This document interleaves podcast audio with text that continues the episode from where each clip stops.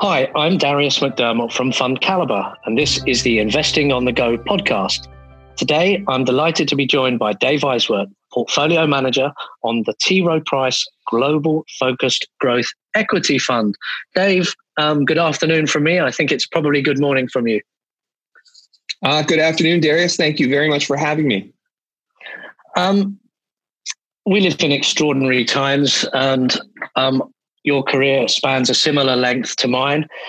Um, this is my third market uh, crash. Um, how, how, are you finding this one? How's it differ or playing out similar to, to what you've experienced before?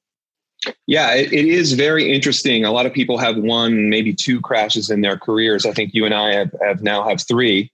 So let's hope maybe this is our last one. But um, three, and then and then I would argue a bunch of uh, mini crises as well.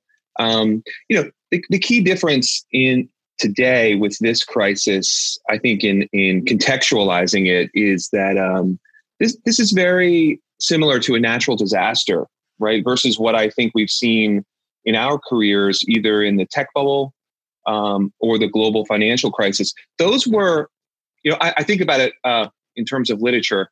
Uh, in the great themes of literature, man versus machine, man versus nature, man versus man. I, I think the credit bubbles in the tech crisis and the global financial crisis were both um, sort of man versus man. Uh, this crisis is man versus nature, right? Which is a very different kind of crisis, and it, it has elicited a different response from both central banks and, and governments. And I, I think that we're all in it together. Natural disaster element really uh, makes this crisis different. So into the fund then a little bit because this has been one of the most volatile market corrections, if you like, and certainly the quickest. Um, did you make any changes into the in the fund in those early weeks, or did you hunker down in favored names, or was there a little bit of rotation? Yeah. So, um, you know, we came into the year and it was really quite Goldilocks, right? Trump had managed to get the Federal Reserve to cut interest rates. The China trade war was ending was really quite a Goldilocks period of time. And I think people floated up in risk a little bit. And it makes sense. I mean, people were looking for cyclical recovery. What we really did first off was um, cut any places we had balance sheet risk. So we have a saying on the team if you're going to panic, panic early. Uh, and so we tried to panic early and remove really any kind of balance sheet risk, credit risk, covenants, anywhere in the portfolio where we thought that risk. That's the first thing we did, right? The, the, next question then is, you know, okay, um, what's our framework for the crisis? Let me kind of go through that. Who benefits from the crisis? And what names do you really want to own on the other side? That's sort of the, the stages of uh, of going through a crisis. We wrote a piece for our clients, really three part piece about how we went through that process. Um, when we we dialed into your call a couple of weeks ago, you talked about markets and and and you know that they were were likely to bottom not before things got better, but before things stopped getting worse. Um, yeah. Can you explain your thinking behind that? And do you maybe think? I, I know. I think the call was about three to four weeks ago when we when we listened to you. Do you think, given that markets have already bounced, that maybe we've been through that, or how do you feel? Yeah. So uh, one of the most, I think, I think this idea of stop getting worse is one of the most powerful things that I've learned in my career around investing. Whether it's an individual country or individual company, a country, a market, this idea of stop getting worse. And what that means is markets bottom not in the absence of risk, but when risks stop accelerating, when you start to see how risks could moderate. Um, we really thought early that there were three key parts of this uh, stop getting worse in this market. Um, you know, the, the, first was the response of governments, right? What would central banks do and what would governments do? And I think, I mean, I, you can argue philosophically long term about how governments should behave in a situation like this, but I think that general central banks and governments, especially the US Fed and government, did an amazing job of stepping in and keeping the plumbing functioning. So that was the first element of stop getting worse. The second really is around testing, treatment, uh, and although we have a long way to go on that, we think we're past the worst in how we test and treat the virus. And in fact, we're seeing hospitals, you know, past their peak. You know, we, this lockdown was really all a function about saving our healthcare systems more than it was about people dying in the streets of the virus, right? We wanted to save the healthcare system, and I think we've done that. Um, you know, so that that's the second the, the, second part of that testing and treatment. Um, you know, and third really was around when would cases peak in major economies, and so we sort of saw that in China. We and, and we we really used China to project how Europe would play out and how the U.S. would play out. There was clearly differences, but this idea of peaking cases. So those three elements, I think, um, those are the key elements of stop getting worse. I think we are through that now, and markets, as they do, you know, as soon as they sense that stop getting worse, they begin to rally, and and that's what we've seen to to this point. Do do you feel markets? I would hate to use the phrase over rallied, but um, you know they went down really hard and fast to face news around the virus itself. And they've rallied, you know, S&P and NASDAQ had fantastic runs, but yeah. do, do you think markets have accepted the sort of economic fallout of lockdown and company it's profitability? A, yeah, it's a great it's a great question because this is a natural disaster and not a credit cycle. That's really important, right? Because you know, if you look at autos or semiconductors, usually when you have a a downturn, you go through a big negative inventory and distribution cycle. But since we already had that in semis in 2018 and 2019, you're not getting that in this cycle. I, I bring that up because this natural disaster is very different than a credit cycle. Uh, things like Netflix, Amazon e-commerce, uh, Zoom video conferences, which, which, you know which we are on right now. You know those were not usually those types of businesses are in bubbles going into a breakdown. In this case, the, the, the virus actually boosted their positioning and accelerated their adoption.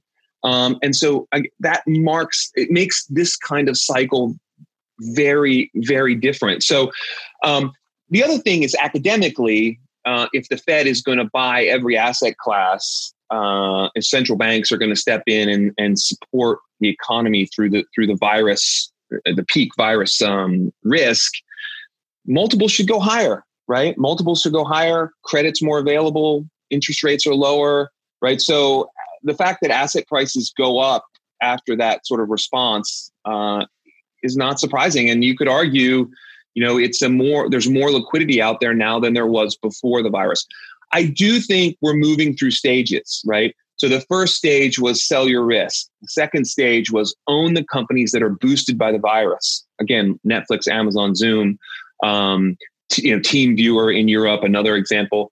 Uh, I, the stage we're entering now, I think, is more around. Uh, we call it pleasant surprise. And so we're looking for companies. I'll give you a good example in the UK. Ashtead in the UK is a good example, a name we own in the portfolio. Why is Ashtead a pleasant surprise? Well, because the market initially reacted by thinking Ashtead was going to have major downward revisions. And it turns out that construction in the US is largely still going on. And so you get a pleasant surprise. So we're looking across the portfolio now at these sort of ideas of, of pleasant surprise the, the two other areas that I think are interesting and we'll have to see what happens is one, the epicenter names around travel, airlines, those are all still just wrecked, right? And so those have not rebounded. Uh, and and the other is financials, interest rate sensitive, yield curve, curve sensitive names. How do they respond? And energy, right? So, so I guess if I summarize that, the market, because of this is of the nature of a natural disaster versus a credit cycle, the market is very heterogeneous. And so saying something's rallied and something's not, right? There's plenty of parts of the market that are still at disasters, and there's other parts that really did deserve to do better. Um, so that Uh, what I would say to you, Darius, is it's going to get more and more difficult as a stock picker to to you know be contrarian in some areas, things that are bombed out or things that have done really well. It's not as easy. In in some ways, even though the panic was terrifying, there are some looking back extremely easy parts of this crisis and i think things are not as easy anymore well i was just reading um, your part three note that, that you've put, been distributing to clients today and i think you, you, you touch on being tempted into value but just um, you know, sticking sticking with, with with with the knitting. Is there any sector or uh, stock which you know maybe not a fallen angel is probably a bad word to use, but things which you now look like value but have got some special sit up behind it, or yeah, yeah. It's a, I mean, it's a great question. I mean, I, I the value space I, I, even have a hard time understanding what value is, right? The, the highest ranked value managers are growth managers, right? And they sort of will tell you why Microsoft is a value stock at 30 times earnings. Um, it's hard to even understand what value is. I think that there are some bad neighborhoods, um, you know, in value, whether it's commodities or financials, where there are some good ideas. Uh, Charles Schwab is a big holding of our portfolio we think Charles Schwab has the characteristics um, that make it more of a growth scale asset, despite the fact that its very its short term earnings are very sensitive to interest rates. So that's a stock that got really destroyed in March. Um, you know, traded under thirty dollars a share. Um, uh, you know, our analyst has like worst case earnings of of just over two dollars, uh, and so we were adding to a name like that, right? Which is in a bad neighborhood. I'll call it financials, um, mm. but has characters. So we're trying to be carefully contrarian in the portfolio around names like that, without without just rushing into value a, a, as a sector, right? Um, Morgan Stanley is another name we added to the portfolio in in Q1.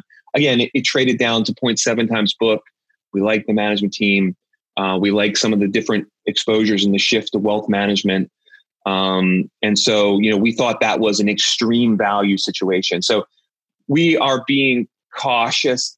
I think you've heard me say this before. You know, we try to be carefully contrarian in some of these names. Don't run into a burning building. But if you can pick off an asset that you think has growth characteristics, you, you should be willing to do that. And most of the listeners uh, to the Investing on the Go podcast are either UK or European based. Um, maybe you just touch on what lockdown has been like briefly in the US for, for our listeners. And obviously, you're based in the US. US is the biggest weighting within your fund. Um, and things are sort of rapidly changing there 22 million people unemployed. Is that likely to, to bounce when lockdown ends? What's it like in the US? Yeah, yeah. Um, so, you know, the US I mean, the U.S. economy has been strong, right? Uh, it's been strong. Um, you know, I think unemployment's been exceptionally low. Uh, we went into this crisis um, from from a position of strength, I think. And again, the government is the government is buffering that temporary unemployment situation. Um, you know, some people argue even too extreme, right? To to the point where workers are would rather be on unemployment than they would to, to, to, go work at the factory right now that, that has a lot of social implications around why are, is there why are they being treated so poorly to begin with working at their at their jobs but um in general uh, the U.S. is a very divided society right now between uh, pro-Trump administration and and and, the, and other. Right, I call it sort of an other, and and our states divide along that line as well. So states in the northeast um, lockdown is more severe. In the South, you see uh, a much more willingness to get back to work quickly. And so it's it, in some ways it's chaotic, right? And it, it, will be a sort of chaotic recovery. Um, is that positive or negative for the world? Uh, we're going to see some tests, whether it's Georgia or Florida, in how quickly can people come back to work, um, because I think those states are going to be more aggressive. Um, so so yeah, it, it, I, I, think the U.S. is going to is almost to a certain degree taking more risk than than certainly than China, right, which is still strongly locked down, right. Although there's some back to work, um, you know, there's still government implemented rules that people listen to. I think Europe, you know, there's an element of more cooperation. And I think you come to the US and you see a very heterogeneous group of people, and you're going to see risks taken and we're going to see the implications of whether that causes reinfection rates or not. And so, you know, it's it's it's risky. I do think Darius, when we move through this, I think the U.S. economy is still very stable. I think you know we have low unemployment. I think that will continue. Um, you know, so I, I think when we move out of this, there's no reason why we can't get back to a stable economic environment in the US. Yeah. And I know you talked about earlier about the Goldilocks scenario. If we were, if we had had this conversation on the middle part of December or even maybe the middle part of January, Corona might not have been at the top of our things to talk about, but the US election probably would have been. Uh, yes. Impact on healthcare and whatever other sectors we could have yes. got into. But I wonder if the actual sort of coronavirus itself will impact on the US election. Um, as you say, how lockdown comes out for various different states, whether they would be natural Donald Trump supporters or, or, or not, or whether he's actually doing good or damage to his brand within your home market. Any, any thoughts on that? Oh, that's great. It's a great question. Um, first of all, let's hope we have the election, right? I mean, I think if you did end up with a second wave of, of virus, you have an issue of in person election, uh, uh in person ballots in the US um, which will be interesting. So let's hope that that we actually do have an election. Look, the, the the main risk for financial markets was taken off the table when Joe Biden became the nominee for the Democratic Party. Um, the risk of Bernie Sanders versus Donald Trump. I mean, that is a extremely uncertain um, situation in the U.S. Uh, and so, because you basically we would end up we end up with a pop an activist populist part of our population or voters that is in some situations it's difficult to to to distinguish a Bernie supporter from a Trump supporter. There's some very similar uh, threads that characteristics. Yeah. Yes, there are. There are, and uh, anti-globalization, anti-technology, right? Um, and so I think the biggest risk is off the table, uh, and and so that's positive for us. That that has implications for how we invest in healthcare. Uh, managed care in the U.S. becomes more attractive uh, in a Biden versus Trump election. So there are some opportunities there. Um, you know, I, I, the jury's still out. I, I think uh, it's not clear whether Trump's handling of the virus and his war with different governors around the country has led to improving popularity for him or or declining. It's really not clear yet. So I think in the next few months, you know, three to four months, we're going to start to see how the trajectory out of the virus um, and it, you know, if the U.S. economy emerges very quickly and strongly, I think that's in Trump's favor. Um, if it's more rocky, I think that's that's more towards Biden's Biden's camp. But um, yeah, it's very it's very it's very uncertain. If we start to see some of these Republican states that go back to work early following Trump's sort of that, that's been his sort of dog whistle, right, to get back to yeah. work. If they start to have increases in cases, you know, I, I think this would be very negative for Donald Trump. Either way, I tell you, I think uh, I, I feel like a lot of the political risk in 2021 and beyond has come off the table. Uh, I do think that both candidates will be attacking China, and so we have to think about that in the portfolio um, because they'll they'll try to one up each other in going after China uh, in, in the election. So that's something to think about. Well, listen, Dave, thank you so much for taking time to to talk about the portfolio, uh, impacts of, of COVID, and some of the thoughts on your home market. As you were concluding in, I think there's a lot left still to go on, both pe- politically and economically in uh, 2020. Um, so, thank you very much for your time. For more information on the T. Rowe Price Global Focus Growth Equity Fund, please visit fundcalibre.com. And to subscribe to the Investing on the Go podcast, please also visit fundcalibre.com. Please note that these are unprecedented times and markets can react very quickly to news. The views expressed here are at the time of recording and could obviously change. Please remember, we've been discussing individual stocks to bring investing to life for you. It is not a recommendation to buy or sell. The fund may or may not still hold these stocks at the time of listening.